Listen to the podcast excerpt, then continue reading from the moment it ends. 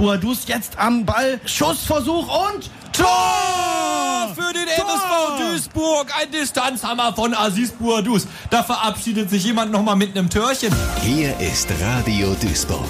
Streifendienst 1902. Der MSV-Podcast mit Nils Halberscheid und Tim Gieske.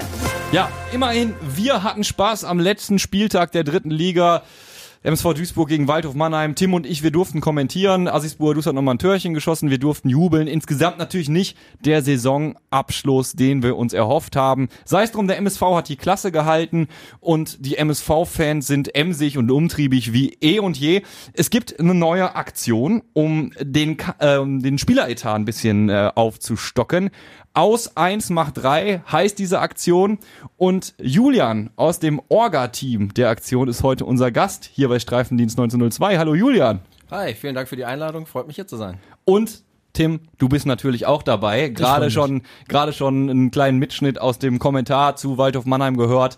Jetzt ist erstmal Fußballpause und ähm, lass uns, lass uns die Runde so eröffnen. Du warst schon richtig angepisst nach Abpfiff, weil jetzt ist kein Fußball mehr. Mhm. Julian, äh, wie sieht's bei dir aus? Fußballentzug? Ja, ja. Also ich habe so einen Tag gebraucht und dann habe ich gedacht, könnte eigentlich wieder losgehen. Ja, es ist übel, ne? Tim, bei dir ist auch ganz schlimm immer. Du bist richtig wütend geworden, als als dir klar war ja gut, jetzt gibt's noch Relegation, Niederrhein-Pokal, okay, aber das war's dann erstmal, ne? Ja, das macht mich immer schon so ein bisschen wehmütig, muss ich wirklich sagen. Also, die letzten beiden Saisons war das ja so, äh, dann brauchte man vielleicht mal eine Woche oder so, ähm, als es dann immer nur so dem Tod von der Schippe gesprungen ist, dann habe ich mir gedacht, oh, jetzt brauche ich auch mal ein bisschen Abstand. Äh, dieses Jahr, wo man ja so ganz gediegen ins Ziel getrudelt ist, ähm, ja, ging es mir so wie dir, Julian, eigentlich hätte es nahtlos so weitergehen können. Ja, wir können die Folge heute vielleicht auch nutzen, um so ein bisschen die ganze Saison aus Fansicht mal Revue passieren zu lassen. Ähm, du hast es schon gesagt, Tim, in den letzten Spielzeiten war es so, wir sind Tim Tod nochmal von der Schippe gesprungen. Julian, wie hat sich für dich diese Saison insgesamt am Ende angefühlt? Ja, insgesamt war es eigentlich die Saison, die man angekündigt hatte und auch gehofft hatte, dass es so kommt. Eine Übergangssaison im gesicherten Mittelfeld mehr oder weniger. So richtige Abstiegsangst kam bei mir eigentlich nicht auf, außer vielleicht ganz am Ende, als wir da diese ähm, kleine Serie hatten mit den, weiß mir, fünf oder sechs Spielen, die wir nicht gewonnen haben. Ja. Da ist es noch mal ein bisschen eng nach unten geworden, aber so wirklich in Abstiegsgefahr waren wir ja eigentlich nie. Von daher war es eigentlich entspannt. Mich hat dieses äh, 0 zu 5 gegen die zweite von Dortmund einmal kurz angenockt. Ja, Ne? Das schon. Weil dann hast du wieder, da hatte ich wieder das Gefühl, oh, jetzt fallen wir hier in alte Muster. Es war nur eine Momentaufnahme am ja. Ende, ne? Aber Glück, ja. ich hatte schon das Gefühl, oh, jetzt fallen wir hier gerade in alte Muster zurück oder was, ne? Also, mhm. es war ja auch eigentlich schon, äh, ja, fast absurd. Da sitzen irgendwie 10 oder 20 Dortmund 2 Fans, das sind ja häufig irgendwie Family and Friends. Ja, ja, ja. Und die sehen da so eine Gala-Vorstellung und auf der anderen Seite das, ja, gut gefüllte Wedau-Stadion will ich jetzt nicht sagen, aber ja, das, die übliche Kurve halt, ne? Also, da standen sich ja zwei Welten gegenüber, auf dem Platz dann auch, nur andersrum, ne? Aber gut, ich will nicht zu lange über dieses Spiel reden. Insgesamt, du sagst es schon, Julian, es war eine Saison, in der wir uns mal wieder aufbauen konnten, sammeln konnten, ohne diese ja, diese langen Phasen, wo du, wo du dir ja wirklich Sorgen gemacht hast. Ne? Wir haben da schon drüber geredet, eingangs in den ersten Folgen von Streifendienst. Äh, du bist ins Stadion gegangen, immer mit einem unguten Gefühl. Ne? Immer mit diesem, was passiert wohl heute? Ja. Die, die Angst vor einer Niederlage und vor allen Dingen vor hohen Niederlagen war gerade in der letzten Saison sehr groß. Ja. ja wir können gleich auf jeden Fall noch drüber reden, was noch passiert, was wir jetzt erwarten. Ne? Also einmal von der Vorbereitung natürlich, was Neuverpflichtungen angeht und dann von der Spielzeit, die denn da kommen wird. Aber wir wollen natürlich heute vorrangig auch über aus 1 macht 3 reden. Die MSV-Fans äh, sind sehr, ich habe es gerade schon gesagt, umtriebig, sehr kreativ, was Spendenaktionen angeht. Ich erinnere mich noch ganz genau an Laufen für die Lizenz Genau. Uh, und ich fand's furchtbar, eine Runde nach der anderen ums Wedau-Stadion zu drehen. Aber man macht's ja dann für den Verein. Ähm, da ging es war so, ich weiß nicht, ob du mitgemacht hast damals, ja, ja. Tim, ein ja, klassischer Sponsorenlauf einfach. Ne? Also das Konzept ist natürlich nicht neu, aber das einfach auf den Verein umzumünzen, großartig. Jetzt die nächste Aktion, Julian, was steckt dahinter? Erzähl mal. Ja, dahinter steckt äh, die Idee eines Sponsors, muss man dazu sagen. Also es ist diesmal tatsächlich nicht aus der aus der Fanszene in dem Sinne entstanden, wobei der Sponsor auch selber Fan ist. Also auch bei Sponsoren gibt's natürlich äh, Leute, die mit dem Herzen dabei sind Klar. und nicht nur auf äh, ja, Markensichtbarkeit und Networking gehen. Ähm, von einem Sponsor kam also die Idee zu helfen, den Etat für den Spielerkader nächste Saison zu erhöhen, einfach bei Festkamp noch ein bisschen was an die Hand zu geben zusätzlich und der hatte sich überlegt, ähm, wie man da die Fans mit ins Boot holen kann und wie er seine Sponsoren, äh, Freunde, die er da so hat, äh, auch mit ins Boot holen kann. Und dann ist da eben, ja, dann ist da eben äh, draus geworden, diese Methodik, ähm, dass für jeden Euro, den die Fans auf das Konto des MSV überweisen, diese Sponsorengruppe zwei Euro nochmal oben drauflegt. Ich glaube, wir dürfen den Namen des Sponsoren ruhig nennen. Ich meine, kein Unbekannter als Hilmar Eller, der äh, die Idee sozusagen reingetragen hat. Und ähm, ja, ist jetzt keine Person, die die Öffentlichkeit sucht, ne? Dementsprechend, dementsprechend haben wir gesagt, okay, dann machen wir es mit dem Orga-Team dieser Aktion. Und es ist wie bei diesen MSV-Aktionen so üblich in der Vergangenheit schon richtig gut losgegangen. Äh, wir zeichnen äh, heute Abend an einem Freitag auf. 18.15 Uhr sind wir, glaube ich, ungefähr an den Start gegangen. Und was hast du gesagt? Was haben wir im Moment? Also gestern war der offizielle Stand 18.700 auf dem Konto des MSV. So, einfach mal so. Einfach mal so. Und das wird dann von den Sponsoren verdoppelt, verdoppelt. richtig? Genau, letztlich verdreifacht. Also jeder Euro, der eingezahlt wird, ist drei Euro wert, weil die Sponsoren nochmal das Doppelte drauflegen. Wow. Also da kann schon richtig was, richtig was rauskommen, aber das Ganze ist auch gedeckelt. Also wir können, wir, die MSV-Fans sorgen jetzt nicht für den Bankrott des ein oder anderen Duisburger Unternehmens. Nein, wir, wir sorgen auch nicht für äh, Champions League äh, Kader-Etats beim MSV. Also die Aktion ist gedeckelt auf 100.000 äh, Euro, die die Sponsoren dazugeben. Sprich, wenn die Fans 50.000 Euro zusammenbekommen, dann hätten wir den Maximalbetrag von 150.000 Euro erreicht. So, du als alter Finanzexperte, Transferexperte Tim Giske, 150.000 Euro in der dritten Liga, was ist das wert? Ja, das habe ich mir auch schon, das habe ich mich auch schon so ein bisschen gefragt. Ich bin nicht sicher. Also ähm, es könnte natürlich sein, dass man damit zumindest teilweise das Gehalt eines, eines Spielers bezahlen könnte. Also ich, ich weiß nicht, Julian, hast du dir da mal drüber Gedanken gemacht? 150.000 Euro? Ich gebe die Frage nämlich jetzt einfach mal dreisterweise direkt weiter. weil die leichteste ich Lösung. So gerne, ich, ich würde ja so gerne mal wissen, wie genau die ähm, das Gefälle in der dritten Liga ist, was Gehälter angeht. Mhm. Ne? Also ich glaube, da gibt's auch ein, ein großes Gefälle von ähm, Mannschaften, die eher fahrstuhlmäßig unterwegs sind. Wenn ich jetzt zum Beispiel sehe, ganz kurz, ähm, Sandhausen, die jetzt abgestiegen sind, die haben jetzt Rufen Hennings von äh, Fortuna Düsseldorf verpflichtet. Ja. Ich glaube nicht, dass der für ein Appel und ein Ei zum Beispiel zu Sandhausen wechselt. Gut, ne? ist schon ein bisschen älter schon, aber trotzdem halt noch ein, ja. ein guter Kicker. Ne? Ne? Einfach. Und auch innerhalb von Vereinen und Mannschaften, wenn wir jetzt uns nehmen, ähm, gibt es sicherlich ein Riesengehaltsgefälle. Ich könnte mir vorstellen, dass ein Assis Buadus zum Beispiel oder ein Moritz Stoppelkamp sehr, sehr ordentlich hier verdient haben und das dann auch schon ein sechsstelliges Jahresgehalt ist. Habt ihr so ein bisschen rumgerechnet, was könnte man mit 150.000 Euro bezahlen, ein Spielergehalt, ein Transfer oder sagt ihr, ist egal, der Zweck ist egal, Hauptsache es geht in den Spieleretat in irgendeiner Form? Es ist letztlich natürlich egal. Ähm, ich kenne jetzt persönlich die Spielergehälter in der dritten Liga auch nicht. Da, bin ich zu wenig äh, im Game drin, als da einschätzen zu können, welche Spieler man davon jetzt holen können. Aber selbst wenn es jetzt eben nur ein Betrag X ist, den man auf das Angebot äh, des Wunschspielers nochmal draufschlagen kann ja. und das hilft, mhm. äh, das vielleicht auch verteilt dann, wenn es am Ende 50.000 hier sind, 50.000 da und es hilft dann am Ende Ralf Heskamp, äh, die Spieler zu holen, die er holen will, dann ist der, der Sache geholfen, dann haben wir unser Ziel erreicht und dann hat die Aktion auch äh, vollen Erfolg gehabt. Wie muss ich mir die Organisation von so einer Nummer vorstellen? Also äh, setzt man sich irgendwie spontan zusammen und sagt, ach, wir müssten mal wieder was machen? Ist das ein gewachsenes Team? Wer steckt dahinter? Also abseits von dir natürlich, du hast dich ja hier offenbart der Öffentlichkeit äh, und dem, dem Sponsorenpool. Genau. Ähm, es ging eigentlich relativ schnell, es geht immer relativ schnell bei solchen Aktionen. Es gibt natürlich äh, Gruppen, die da schon Erfahrung haben, wie Laufen für die Lizenz zum ja. Beispiel, die an der Aktion jetzt auch beteiligt, beteiligt sind. Ähm, ich glaube, am Montag war es, als das, als die Idee den Weg ins Portal gefunden hat. Und Portal ist immer so, da bieten halt direkt äh, alle möglichen Leute ihre Hilfe an. Und dann haben wir uns in der WhatsApp-Gruppe zusammengefunden, ähm, haben das ein bisschen in eine Form gepresst, diese Idee, einen Namen gegeben, einen Text geschrieben und dann ja, eben diesen Multiplikatoreffekt gegeben, indem wir es über die sozialen Medien, äh, Instagram, Facebook und so weiter dann äh, publiziert haben, in der Hoffnung, dass wir so viele wie möglich dann auch erreichen. Wie schnell gab es dann äh, Kontakt zum Verein oder gab es dahingehend Kontakt zum Verein? Es gibt Kontakt zum Verein, genau. Der, der äh, Sponsor selbst hat das äh, mit, dem, mit der Kontoeinrichtung und so weiter begleitet und wir kriegen halt auch dann in regelmäßigen Abständen die den aktuellen Stand des Kontos mitgeteilt. Gab es denn da auch schon so eine Rückmeldung von denen, so von irgendwie von wegen ja geil oder irgendwie oder wie hat man sich von Vereinsseite da geäußert? Ja, die finden das natürlich super, aber äh, es ist wie, die kleinste wie, wie Geige der Welt. Ja, es, es ist natürlich ähm, auch hier dazu zu sagen, es war keine Aktion, die der MSV ins Leben gerufen hat. Ähm, ist auch vielleicht auch wichtig für den einen oder anderen. Hier wird nicht um Spenden gebettelt oder sowas, ähm, sondern es ist eine, eine Aktion fanseitig, sponsorseitig, um den MSV zu unterstützen. Und die freuen sich natürlich. Na klar, das ist also letztendlich wichtig, dass du das betonst, ne? weil hier in der Redaktion, musst du wissen, in der Radio Duisburg Redaktion wird alles erstmal kontrovers diskutiert, ne? Und wir haben halt auch darüber geredet, hey, schröpft der MSV die Fans nicht äh, mit so einer Aktion. Und das ist, glaube ich, der kleine, aber feine Unterschied. Es genau. ist ja nicht der MSV Duisburg, der sagt, jetzt gebt uns euer hart verdientes Geld. Ne? Genau, genau. Das ist eine freiwillige Leistung und es ist auch wichtig dazu zu sagen, dass es sich hier nicht um Spenden handelt. Also es gibt dafür keine Spendenquittung, weil das Geld natürlich in den äh, Etat der Lizenzmannschaft fließt und somit kein gemeinnütziger Zweck zugrunde liegt und deswegen keine Spende, sondern einfach eine freiwillige Zusatzleistung der Fans und der Sponsoren.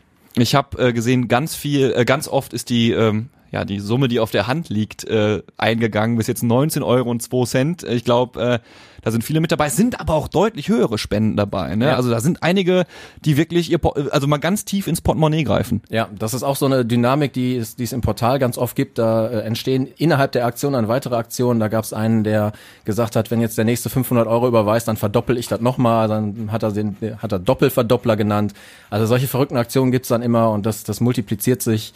Und ähm, ja, deswegen ist, ist einfach jeder wichtig. Zum einen, der natürlich selber Geld überweist, aber auch äh, jeder, der jemanden kennt, also ne, wir alle kennen Leute, die den MSV im Herzen tragen, die vielleicht noch nichts von der Aktion mitbekommen haben, also gerne immer weitertragen, im Freundeskreis, Bekanntenkreis einfach mal abklappern, wer hat von der Aktion noch nicht gehört, wer möchte noch, wer kann noch.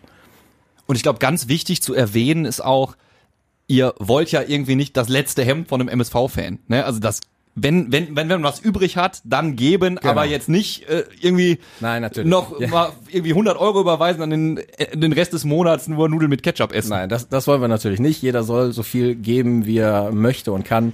Da soll sich keiner übernehmen. Aber auch, wie gesagt, wenn es die, diese 19,02 Euro sind, wenn es nur ein Euro ist, jeder Euro ist drei Euro wert. Also jeder Euro zählt im wahrsten Sinne. Ja. Echt großartig. Ich bin, ich weiß ja, wie wir sind. Ne? Also man, man, man ist sich ja durchaus dessen bewusst, was MSV-Fan sein ausmacht. Ähm, und man weiß auch, dass der MSV ja finanziell, wirtschaftlich nicht auf Rosen gebettet ist. Und trotzdem gibt's immer wieder diese, diese, diese Aktionen und sind wir da, ich, ich habe das Gefühl zumindest, vielleicht, vielleicht trügt mich mein Gefühl auch massiv, aber ich, ich fühle mich immer, als wäre das einzigartig. So, der MSV Duisburg hat so geile Fans, ähm, ich frage mich immer nur, ob das weit genug an potenzielle neue Sponsoren ranreicht. Das haben wir schon während Laufen für die Lizenz immer mal wieder diskutiert, weil solche Fans, ja, die so akribisch und immer mit neuen Ideen dabei sind, die müssten doch eigentlich Gold wert für Sponsoren sein. Findet ihr nicht? Für neue, frische Sponsoren. Sollte auf jeden Fall ein Argument sein. Wenn, natürlich, wenn man äh, damit prahlen kann, sage ich uns mal in Anführungsstrichen, dass man halt eine sehr, sehr aktive, äh, bunte, lebendige Fanszene hat, die auch immer wieder zu, zu unterstützen bereit ist und ja nicht nur finanziell. Wir erinnern uns an äh, die Hupenaktion während der Corona-Spiele. Genau das habe ich jetzt erwähnt. Bundesweit waren wir, glaube ich, die einzige Fanszene, die ja. während Corona äh, Unterstützung nicht im, aber am Stadion für die Mannschaft auf die Beine gestellt hat. Also das sind definitiv einmalige Aktionen und da bin ich ganz deiner Meinung, das sollte Sponsoren durchaus anlocken, ja. Diese Hubaktion, ey, da ja. werden gerade bei mir Erinnerungen geweckt. Das war ja auch, es war ja ein äh, soziales Happening in einer Zeit, in der soziale Happenings eher nicht erwünscht waren. Aber das war ja auch das also einfach erfinderisch. Die Leute saßen ja dann in ihren Autos, hatten irgendwie ihre Apps offen und haben die Spiele dann jeweils im eigenen Auto geguckt. Und immer eine Hand auf der Hupe. Und immer eine Hand auf der Hupe, ja, und man hat dann immer mal nach links und rechts geguckt und sich irgendwie ausgetauscht. Und du sagst schon, du bist damit ja, du hast damit ja wirklich Aufmerksamkeit erzeugt. Also da gehen uns die kreativen Ideen auf jeden Fall nicht aus. Wie läuft's jetzt? Wann macht ihr, also wir haben ja schon gesagt, gedeckelt finanziell ist die Aktion. Wie lange läuft sie denn, wenn die 50.000 Euro jetzt nicht übermorgen erreicht werden? Also je schneller wir das große Ziel erreichen, natürlich desto besser, denn äh, die Verhandlungen mit Spielern werden ja schon laufen im Hintergrund. Mhm. Also je schneller wir das Geld zur Verfügung stellen können, desto besser. Wir haben es jetzt erstmal ähm, ja, den, den Zeitraum bis zum 1.7. ausgegeben, weil am 1.7. hat ja der MSV den Familientag, quasi der offizielle Saisonbeginn und es wäre halt schön, wenn wir da dann verkünden könnten, dass wir die maximale Summe auch abgeschöpft haben. Wenn es nicht klappen sollte, ist natürlich schade, aber auch hier wieder, natürlich auch wenn es jetzt nur, nur in Anführungszeichen 20, 30.000 Euro werden, die die Fans sammeln, äh, ne, ganz, ganz große Anführungszeichen nur, dann werden die Sponsoren natürlich auch das verdoppeln, ganz klar. Aber Ziel ist natürlich schon, die, die 50.000 Euro auszuschöpfen. Und natürlich, wenn äh, sich Sponsoren noch berufen fühlen, sich den Sponsorenpool dieser Gruppe anzuschließen und vielleicht aus dem Verdreifachen ein Vervierfachen oder ein Versechsfachen machen wollen, dann natürlich gerne melden. Feel äh, free. Da sind wir offen für. Ja. Wie ist dein Gefühl? Was denkst du? Knackt ihr diese oder erreicht ihr besser gesagt die 50.000 Euro Marke? Weil, also 18.000 Euro, das ist ja schon mal eine Hausnummer in ein paar Tagen. 18.000 Euro in den ersten drei, vier Tagen ist auf jeden Fall eine sehr stolze Summe. Äh, Wenn es so weitergeht, werden wir es packen, ja.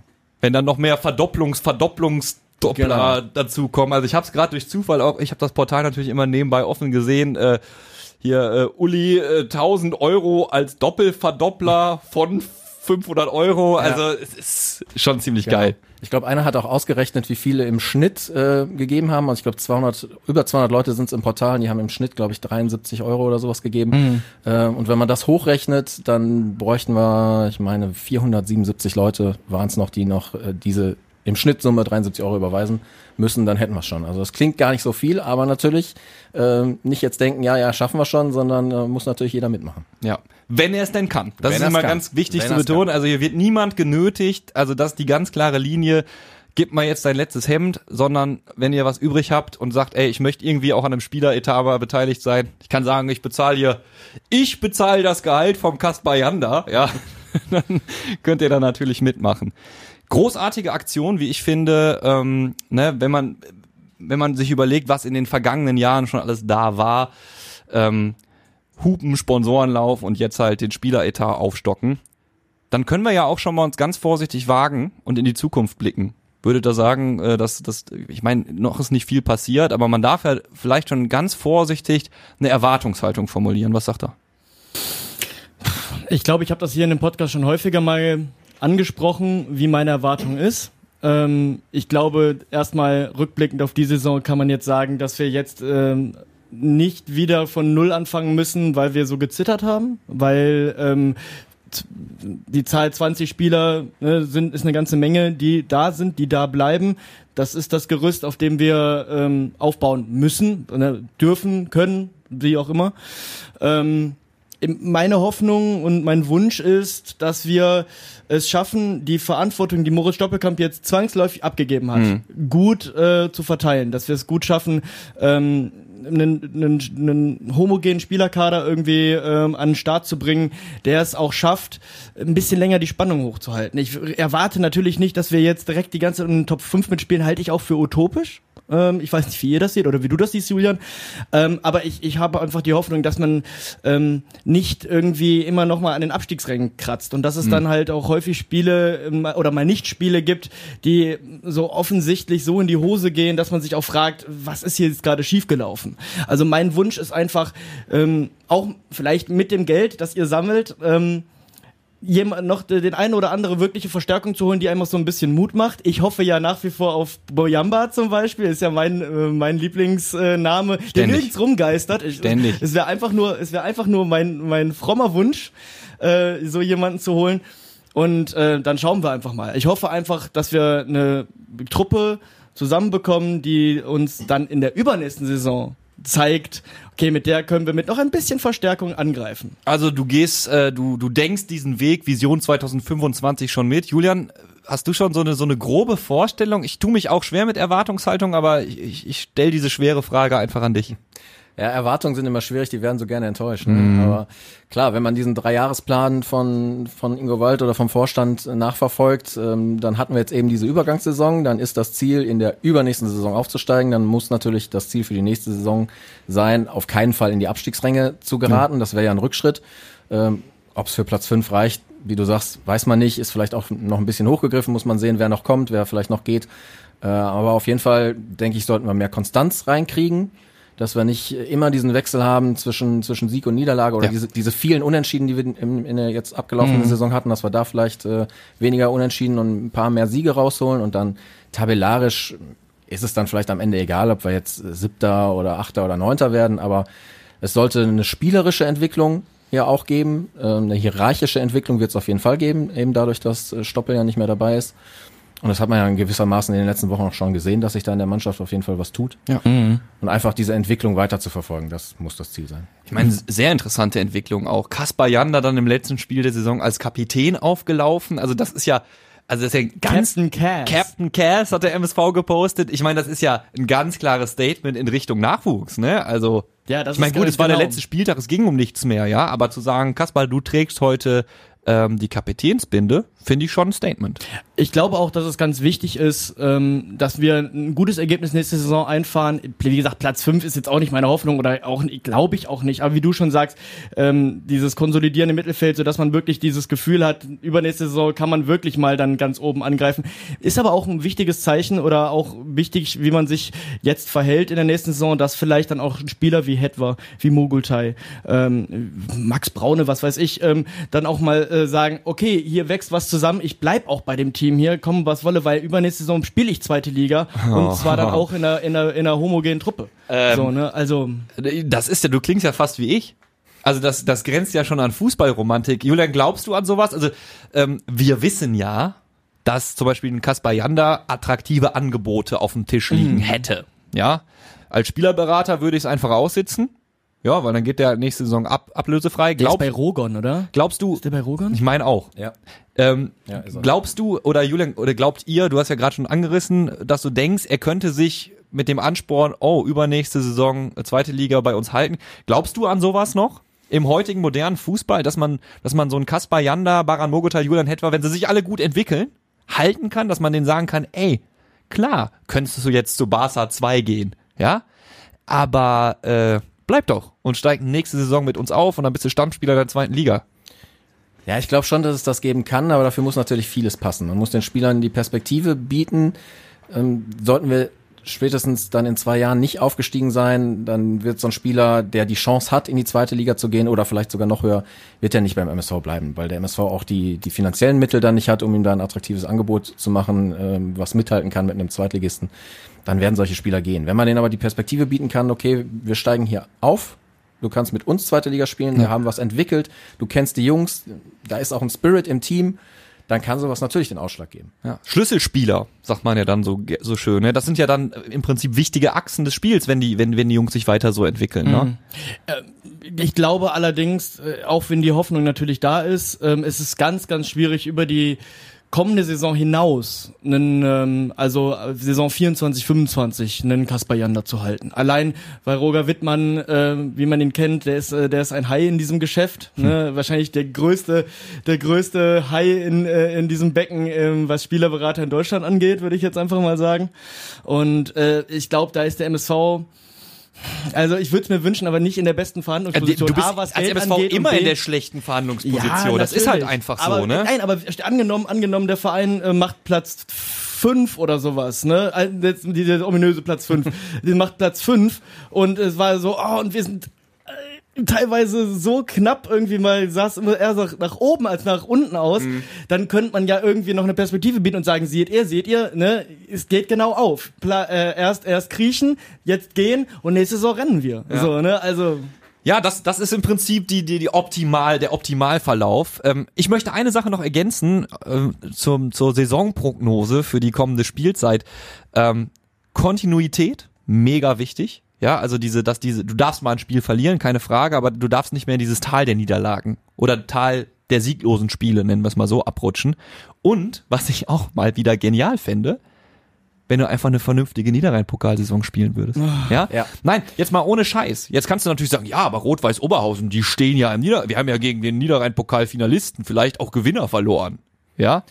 Aber eigentlich muss dein Anspruch als Drittligist schon sein, das Ding zu wuppen und so auf jeden Fall das Ticket für den DFB-Pokal zu, äh, zu, zu nehmen, ne? genau, einzulösen. Darum geht's ja am Ende. Der, durch jetzt das, glaube ich, das dritte Jahr in Folge, wo wir nicht im DFB-Pokal vertreten sind, da geht unheimlich viel für unsere Verhältnisse, unheimlich viel Kohle flöten. Ich glaube, weiß nicht, 120.000 sind es als ja, Antrittsprämie genau, für die erste genau. Runde. Mhm. Äh, sprich, wir sind da jetzt schon bei, bei 360.000 Euro, die ja. uns in den letzten drei Jahren fehlen. Und allein deswegen muss es der Anspruch sein, auch als klassenhöchster Verein im Wettbewerb, als klassenstärkster Verein im Wettbewerb, weil Essen haben wir ja auch hinter uns gelassen in der Tabelle, äh, muss es der Anspruch sein, diesen Wettbewerb zu gewinnen. Ja. Nichts anderes. Mhm. Und wie geil wäre das nochmal gewesen, oder? Also, lasst euch das nochmal auf der Zunge zergehen. Nochmal Derby-Time. Ja. Ja, Mann. Also, das haben wir jetzt noch gar nicht, also, diese, diese, diese zwei Derbys. Ja, erst bei uns zu Hause, dann Hafenstraße. Was war das schön, oder? Wie geil, ey. Wie geil. Und das hättest du nochmal haben können. Ja, das muss man mal ganz klar so sagen. Ähm, eine Sache noch, ähm, wir haben es ja gerade schon angerissen. Stoppelkamp, äh, Stoppelkamp-Abgang. Wie denkst du darüber, Julian? Ist natürlich ein Härtefall, auch allein schon aus dem Grund, weil er ein Duisburger Jung ist, äh, jetzt seit sechs Jahren hier gespielt, hat seine Verdienste auf jeden Fall. Ich muss aber sagen, dass mich die letzten Wochen, seit er verletzt gefehlt hat, so ein bisschen davon abgebracht haben, dass man ihm nochmal einen Vertrag geben sollte, mhm. eben weil man diese Entwicklung in der Mannschaft gesehen hat. Ja. Also ich glaube, Stoppelkamp ist wirklich jemand, der immer das Beste für den Verein will, keine Frage. Das stelle ich überhaupt nicht äh, äh, in Frage, aber er reißt halt auch das Spiel sehr an sich und hemmt dadurch vielleicht auch so ein bisschen die Entwicklung mhm. von, von jüngeren Spielern. Und genau das hat man eben in den fünf, sechs Spielen, wo er gefehlt hat, gesehen dass sich da was entwickelt und deswegen glaube ich, dass es durchaus ein richtiger Schritt ist, da jetzt auf, auf äh, aufgebrochene Hierarchien ja. Zu setzen. Findest du, dass ihm, äh, findest du, dass ihm das, äh, dass er das Spiel immer an sich gerissen hat? Ich hatte eher häufig das Gefühl, dass wenn es in genau, Spiel nicht sagen, lief, ja. wenn es im Spiel nicht lief, dass ihm auch der Ball zugeschustert Verzweifelt wurde. Verzweifelt ne? wurde er gesucht. So, ne? Ja, das, ja. das ist vielleicht die andere Seite der Medaille, dass sich dann eben auch andere Spieler hinter ihm versuchen zu verstecken. Ja. Mhm. Und dann ja. siehst du auf einmal, wenn er nicht da ist, okay, jetzt müssen wir das selbst wuppen. Genau. Jetzt müssen wir als Mannschaft die Ideen finden, die sonst Moritz Stoppelkamp ja häufig auch hatte. Genau. Ja? ja. Ich würde auch nicht anders handeln, wenn ich jetzt 19 Jahre alt wäre und ich habe da jemanden, der 36, äh, 37 Jahre alt ist Klar. und der Europa League gespielt hat, dann würde ich mir auch denken, ähm, yo, der wird da schon noch was draus machen. Ich habe jetzt nämlich keine Ahnung. Aber eine andere Seite, noch eine andere Seite der Medaille ist übrigens. Drei, so, als, drei was wow, ist das denn für eine Medaille? Eine dreiseitige Medaille. Gibt's das überhaupt? Wo gibt's das nicht? Das gibt's nur in Duisburg. ähm, es ist ja aber auch so, dass du als Trainer ähm, natürlich dann auch den Druck hast, so jemanden zu bringen, wenn er fit ist. Und ich hatte das ja. Gefühl, das ist auch immer wieder passiert, als er auf der 10 auf einmal aufgetaucht ist, oder? wo ich das Gefühl hatte, so mit dem Rücken zum Tor, ähm, dann das, das ist nicht Stoppelkamps Spiel. So dass das halt auch deshalb äh, krankt oder lahmt, äh, weil man gesagt hat, gut, Stoppel ist jetzt fit. Man, ich weiß nicht, ob, ob Stoppel dann jemand ist, der dann in der, wenn er, wenn man, wenn er fit ist und er nicht spielt, dann eine lange, langes Gesicht macht oder auch die Stimmung im, im Kader vermiest, das weiß ich nicht.